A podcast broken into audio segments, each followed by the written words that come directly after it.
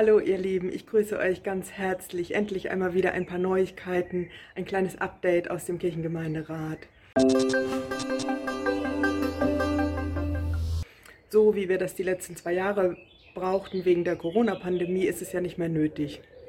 Es ist bei aller Vorsicht möglich, mit all den Veranstaltungen und guten Dingen, die wir anbieten in der Gemeinde, wieder loszulegen. Und das haben wir ja auch schon getan. Ihr seid herzlich willkommen, live zu kommen und dabei zu sein. Zwei Dinge möchte ich aber ganz besonders ans Herz legen, die im Moment gerade los sind.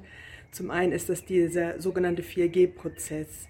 Wir sind ja mit drei anderen Gemeinden zu einer Region zusammengeknüpft worden und dazu gehören die Wiecherngemeinde, die Gemeinde in Großen Aspe, die Luthergemeinde und eben wir als Andreasgemeinde.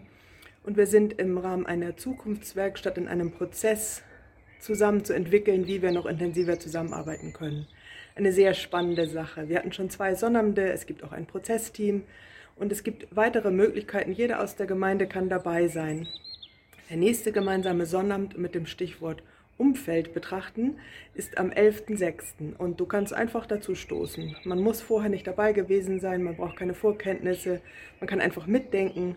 Wenn du Informationen haben möchtest, kannst du dich an jedem aus dem KGR wenden, speziell an Toto, Axel und Sven, unseren Pastor, oder du kannst dich im Kirchengemeindebüro melden.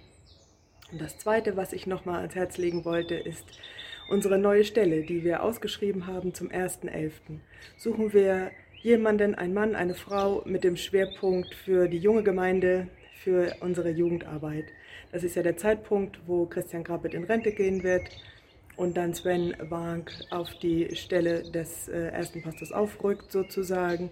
Und wir suchen dann jemanden mit Schwerpunkt Jugendarbeit. Und wenn du jemanden kennst, der einen kennt oder irgendwo unsere Informationen weiterleiten möchtest, dann freuen wir uns riesig. Das ist es auch schon an kleinen Neuigkeiten. Ich hoffe, wir sehen uns demnächst, vielleicht ja beim nächsten Gottesdienst. Ihr seid immer dabei und herzlich eingeladen. Bis dann.